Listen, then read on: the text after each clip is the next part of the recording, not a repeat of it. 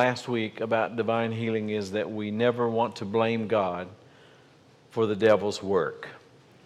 That is one of the devil's favorite ploys is to steal, kill and destroy and then somehow make people think that it's God's work when really it's Satan's work. So we don't ever want to blame God for that which the devil has done. And on another note, we don't want to blame Satan for things that we have failed to do, maybe our own lack of discipline or our own disobedience, a lack of wisdom, which is available by asking, according to James, lack of knowledge, which comes by renewing our mind to the Word of God, again, our responsibility, or even our own unbelief, which, by the way, is a choice. You choose what you believe. And one of the primary ways you choose what you believe is when you choose what you hear.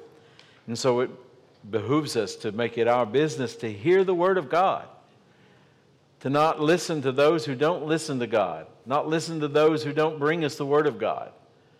I'm not interested in the latest fad. I'm not interested in people's political commentary. I'm not interested in people who have nothing much to say about the Word. I'm interested in the Word of God.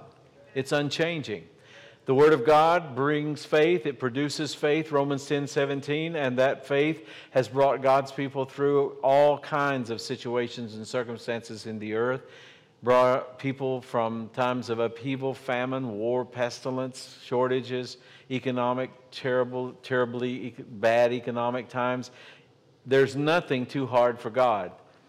But if we wait until we're in the midst of the biggest storm of our life, to try to build our faith, we are at a great disadvantage. And I'm not saying it can't be done. And I'm not saying that God doesn't move in with grace and mercy to help us through other people who have faith and know something about the power of God, because that is true, it does happen. But as the illustration I've used a number of times is fitting here, it's hard, well, it's really impossible to teach a drowning man how to swim. So we need to build our faith now when we're able to come to church. You're able to sit in the seat. You're, you, you know, you, everything might not be perfect. I don't know of your situation, but now is the time to build your faith because sooner or later you're going to need to use it. And also, along the same line, don't put up with stuff. Don't let the devil bring stuff that you just say, well, I guess I'm getting older or I'm genetically inclined for this runs in the family, you know, so I, I guess I'm going to have to put up with it. No. A thousand times no.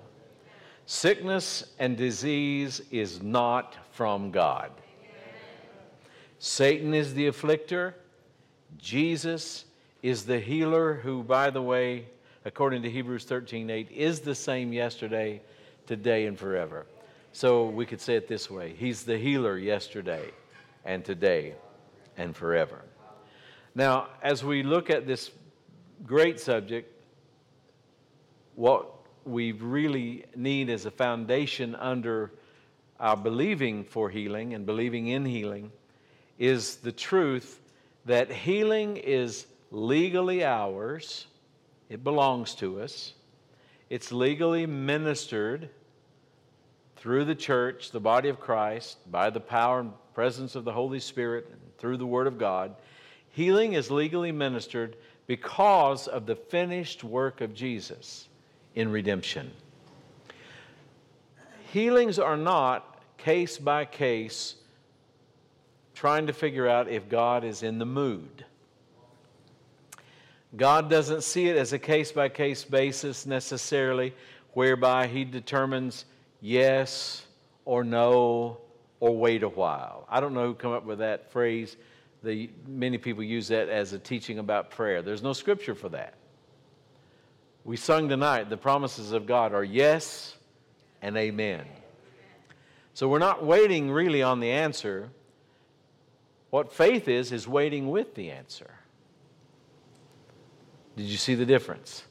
We're not waiting on the answer, we're waiting with the answer. We don't pray the prayer of faith to find the answer, we pray the prayer of faith with the answer. The prayer of faith is based on the answer. And so divine healing is, is ours because of the finished work of Jesus in redemption.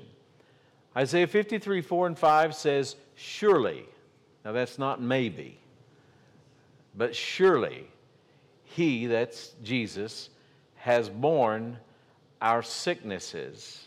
And it also means griefs. King James renders it griefs.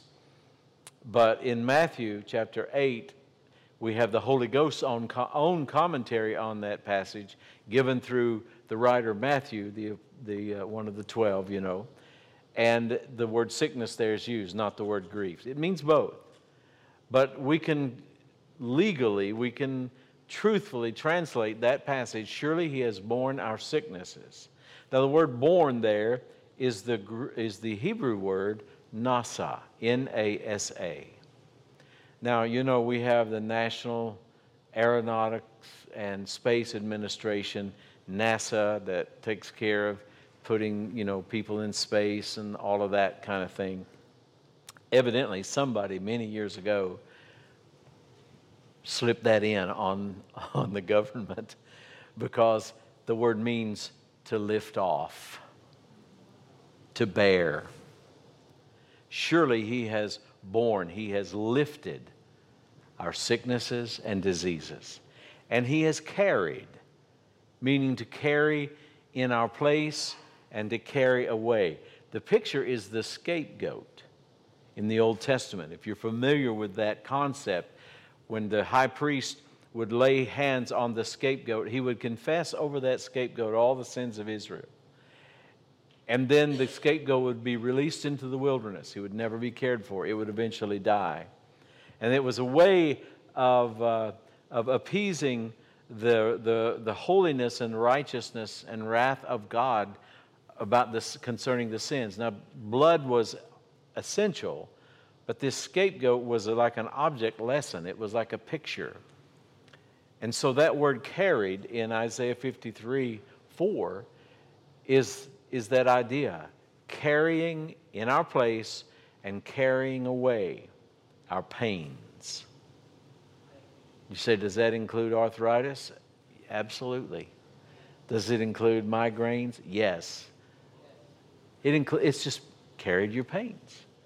Yet, Isaiah speaks this by prophecy, you know, seven centuries before Jesus, and he says, Yet we did esteem him stricken smitten of God. In other words, when people look at, looked at Jesus there on that day when he was crucified, they thought, What in the world has this man done? You know, if you didn't have the epistles, you wouldn't know what happened at Calvary, really.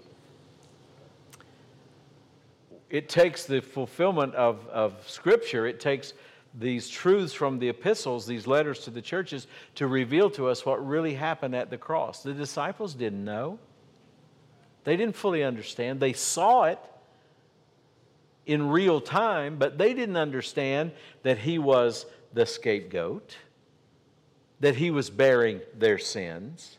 They didn't understand that fully and completely. That would come by revelation as, as these things would be revealed. The Holy Spirit would come and, and and now today we have all these wonderful scriptures in the New Testament that we look at, and we understand it because of all the word that we have to look to. But if we'd have been there that day, we'd have thought, surely God is displeased with this person. To all this is laid upon him. And you know, it's interesting how that people to this day, 2,000 years after Calvary, that people to this day will talk about and use the terminology that God puts stuff on people. Have anybody ever heard that phrase? I'm not asking if you've, if you've used it. Maybe you have in your ignorance in the past. You know, I'm not calling you stupid, but we all have been ignorant and we all are ignorant still of certain things. Uh, it doesn't mean we can't learn. It just means there's some things we've ignored. Ignorance. We've ignored, we didn't learn it. But uh, maybe you thought that well, God put this on somebody. God put that on somebody. You know that that can't be so because He already put that on somebody. He put it on Jesus. It would be unjust and illegal for God to have laid that on Jesus and Jesus to fully compensate for that and then to lay it on us again. God never uses anything that He's redeemed you from in order to try to now to discipline you and teach you a lesson.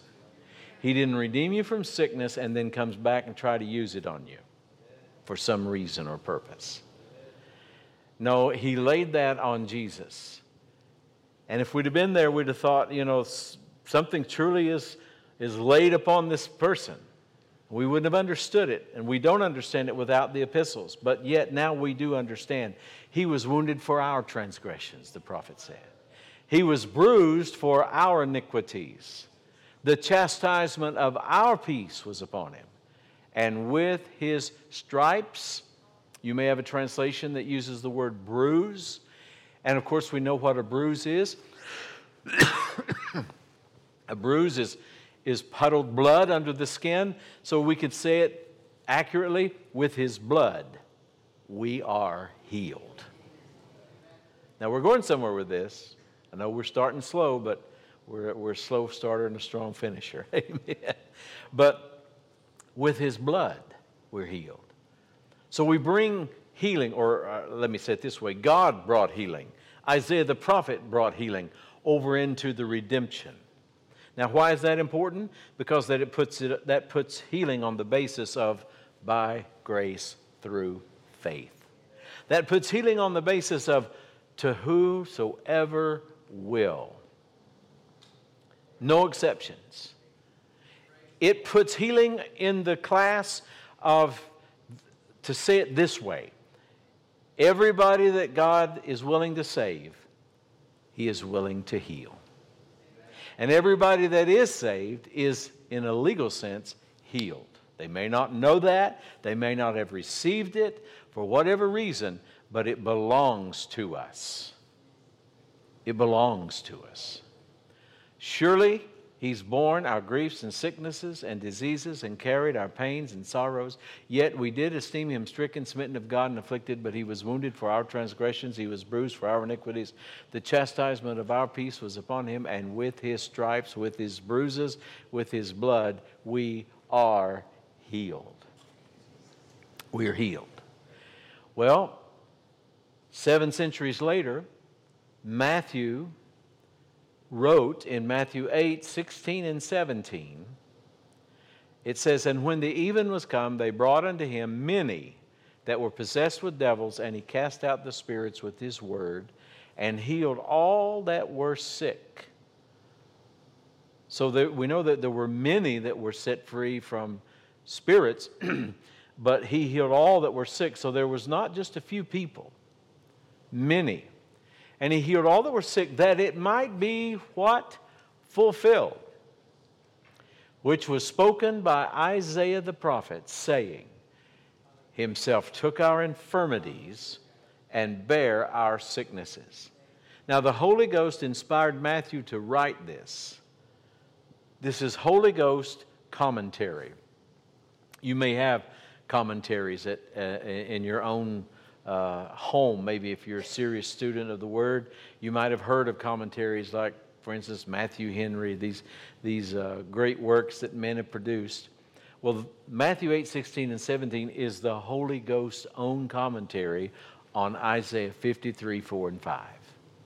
And when he comments on this, he says, the healings that Jesus was doing was in fulfillment of Isaiah's prophecy.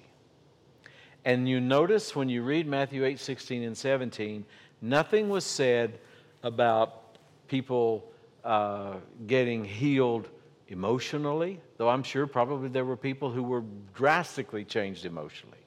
It wasn't a spiritual healing, even though there were people who were set free of spirits. But the point I'm making is people try to spiritualize this stuff.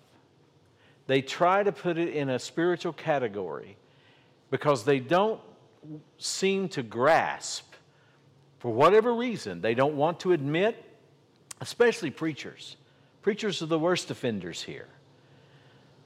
Because if a preacher admits that divine healing is in the redemption, or using Old Testament language, if a preacher admits that divine healing is in the atonement, then if he's intellectually honest, he has to say it's for everybody.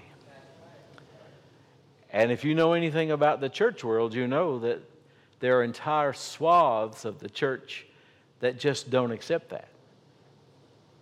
It's not that they don't believe God can heal, it's they're not sure if God will heal. Let me ask you a question. If you've got children and or well grandchildren too, would you rather they would doubt your willingness to give them a ham sandwich? Or would you rather they doubt your ability? You know, when my, uh, my, grandkids come over, they know where the pantry is. One particular of them always goes to the pantry, always stands in there looking around, never asks, don't have to. Now, would we want those children to, would we rather that they would say this I believe you will if you can? Or would you want them to say, I know you can, but I'm not sure you will? Now, think about that, because that's how people treat God. Nobody loves more than God. Nobody's richer than God. Nobody has more grace and mercy than God. But yet, his own children come to him and say, Lord, if it's your will, if it's your will, it's, you know, it's hard to get rid of accents. Where I come from, will is a two syllable word. if it's your will, you could heal me. But you know, that's not scriptural. And that's really an insult to the Heavenly Father. Because what you're really saying to God is, I know you can, but I just don't know if you want to. And when you go there, you're going to some dangerous place because you're saying basically, I'm not sure about your love. I'm not sure about your compassion. And worse than that is you're saying, I'm not sure about what I'm reading in the Word, if you really will do it. Now, I know this is kind of the nitty gritty of this whole aspect of healing, but this is why I said earlier it's a foundation for divine healing. Because if I am sure that Jesus bought my healing when he bought my righteousness, if I'm sure that he redeemed me from sickness and disease on the same cross on the same day that he redeemed me from sin, then just as sure as I'm saved, I'm healed.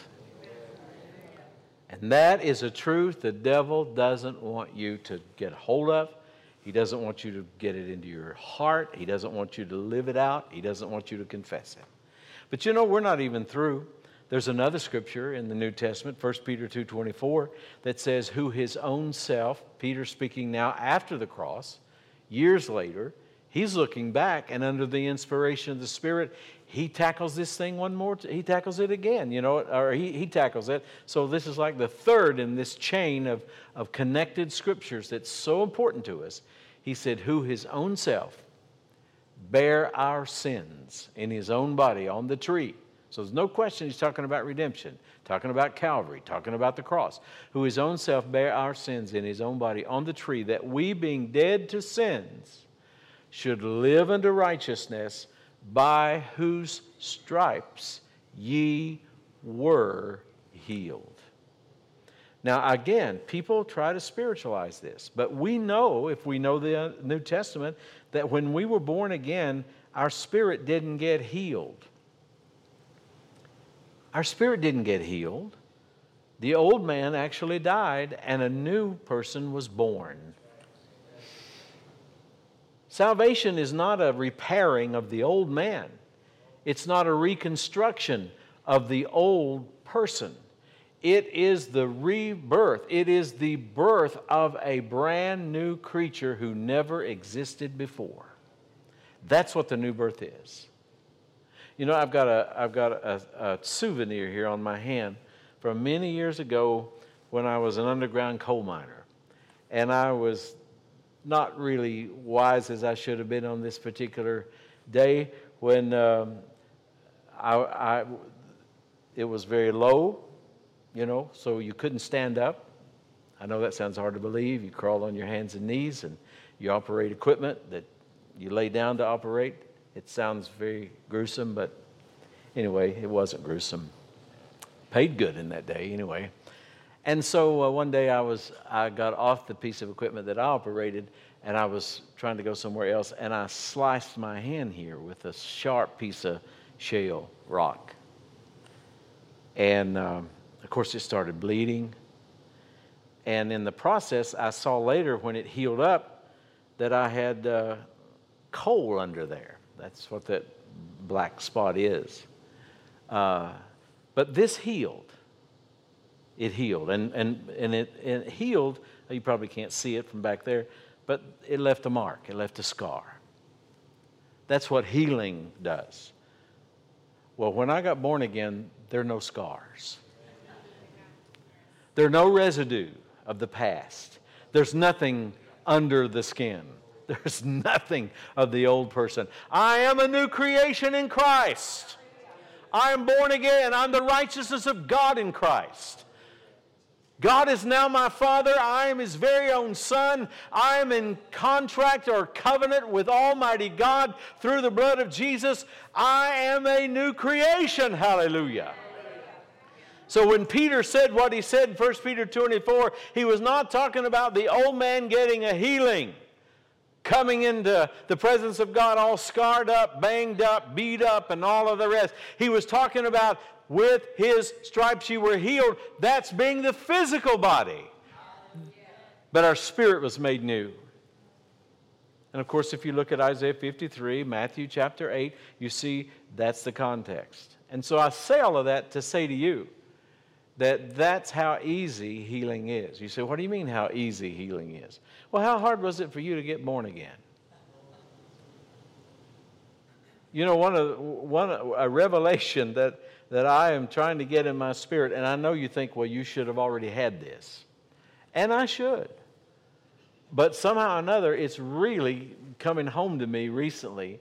Is the job of a teacher is not to complicate things, it's to simplify things. And I think sometimes, if we're not careful, we will try to we'll try to be so thorough in so many scriptures and definitions and everything else. And I, I like all of that. But if we're not careful we, we will almost complicate the thing. It's not hard. If you got saved you used your faith.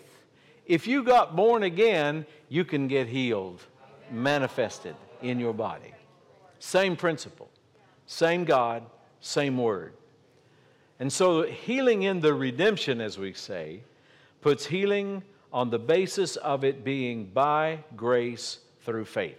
Now, here, the next thing I'm going to say is something that uh, it's not a contradiction of what we just said, it's an addition that we can't ignore.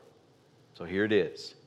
Divine healing is almost always a cooperation between God and man we have responsibilities in the process. Just what we were doing, renewing our minds to truth, digging things from the Word, taking time to meditate Scripture till we fully understand the concept better, at least, hopefully more from God's perspective than before. That's our responsibility, the renewal of the mind. We have some responsibilities in the process, and that does not take the sovereignty of God out of the equation. Because one of the critics of people like myself and churches like ours that teach and preach and minister divine healing is they, um, they somehow think that for us to teach these things is violating or insulting, slandering the sovereignty of God. Well, that's not it at all. Because God, in His sovereignty, established the faith process. If God didn't want us to walk by faith, then why did He tell us that that's what He wanted us to do? The sovereign God said, The just shall live by faith, and said it more than one time in Scripture. Said it in the Old Testament and the New Testament. That's God in His sovereignty expressing how He wants man to live.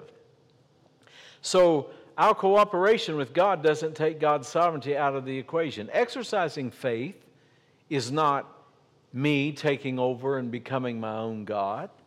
Exercising faith is not me earning God's blessings. It's just simply me positioning myself to receive what God freely offers.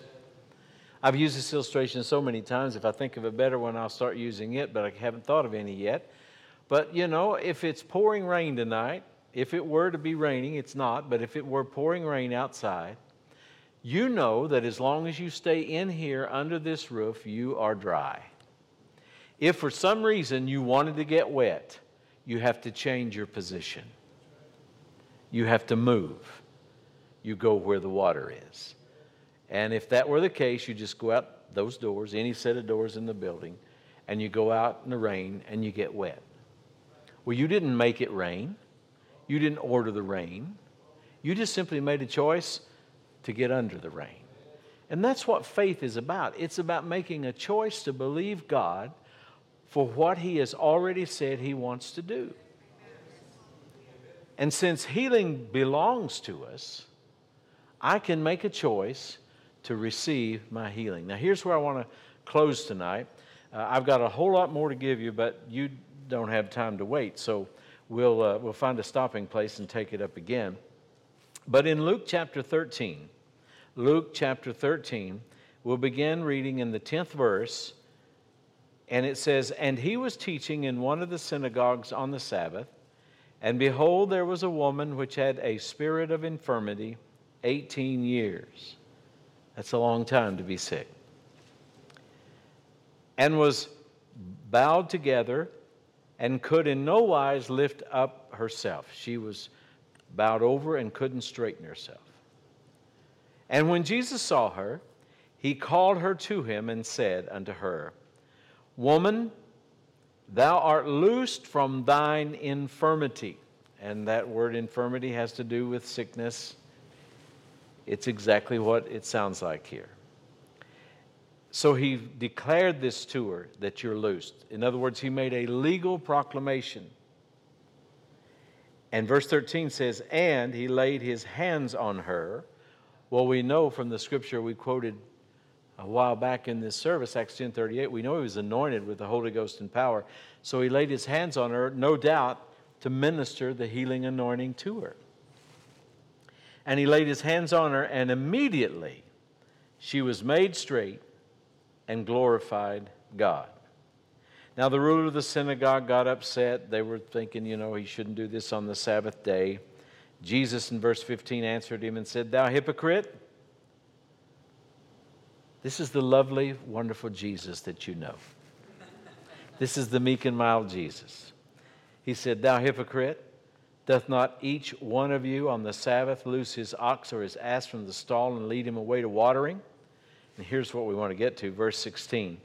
And ought not this woman, being a daughter of Abraham, whom Satan hath bound, lo, these 18 years, be loosed from this bond on the Sabbath day? Jesus said she ought to be healed. She's a daughter of Abraham. She's a covenant child. This covenant involves, includes divine healing. She ought to be healed. And tonight I want to say to you if you're sick in your body, if you've got pain in your body, if there's disease in your body, if there's anything wrong in your body, anything deficient at all, you ought to be healed. It is your covenant right to be healed. It is not imposing on God for you to touch Him with your faith. That is what He, as your Heavenly Father, wants to do for you. Amen. Amen. Oh, hallelujah. Oh, hallelujah. Could we worship the Lord a moment? Thank God for His power. Thank God for His anointing. Thank God for what He has done in Christ Jesus on the cross. We're not waiting on our redemption, we have it. We're not waiting on God to move, He's already moved. We're not waiting on God to get in the mindset or into the notion of healing us. He's already in that mindset. That's already His will. That's what He wants to do. Oh, thank you, Jesus. Thank you, Jesus. Thank you, Jesus. Ha ha. Could we just lift up our hands and begin to worship Him? Those of you who might be watching at home, especially if you're facing any kind of physical infirmity, just worship with us right now. Receive from God right now. Oh, hallelujah. Hallelujah. Oh, thank you, Lord. Thank you, Lord. Thank you, Lord. Oh.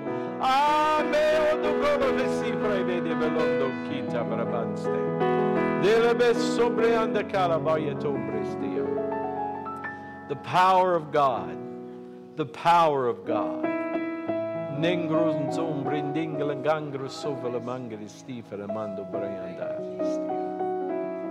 Hallelujah. Hallelujah. Oh, thank you, Jesus. Thank you, Jesus. Thank you, Jesus. Oh, hallelujah, hallelujah. Jesus. Thank you, Jesus. We just wait in your presence, Lord, as you do your mighty work. God wants to heal tonight. We know He did it in Christ at the cross 2,000 years ago, but He wants that to be manifested. In Jesus' name, in Jesus' name. Hallelujah, Hallelujah. Hallelujah.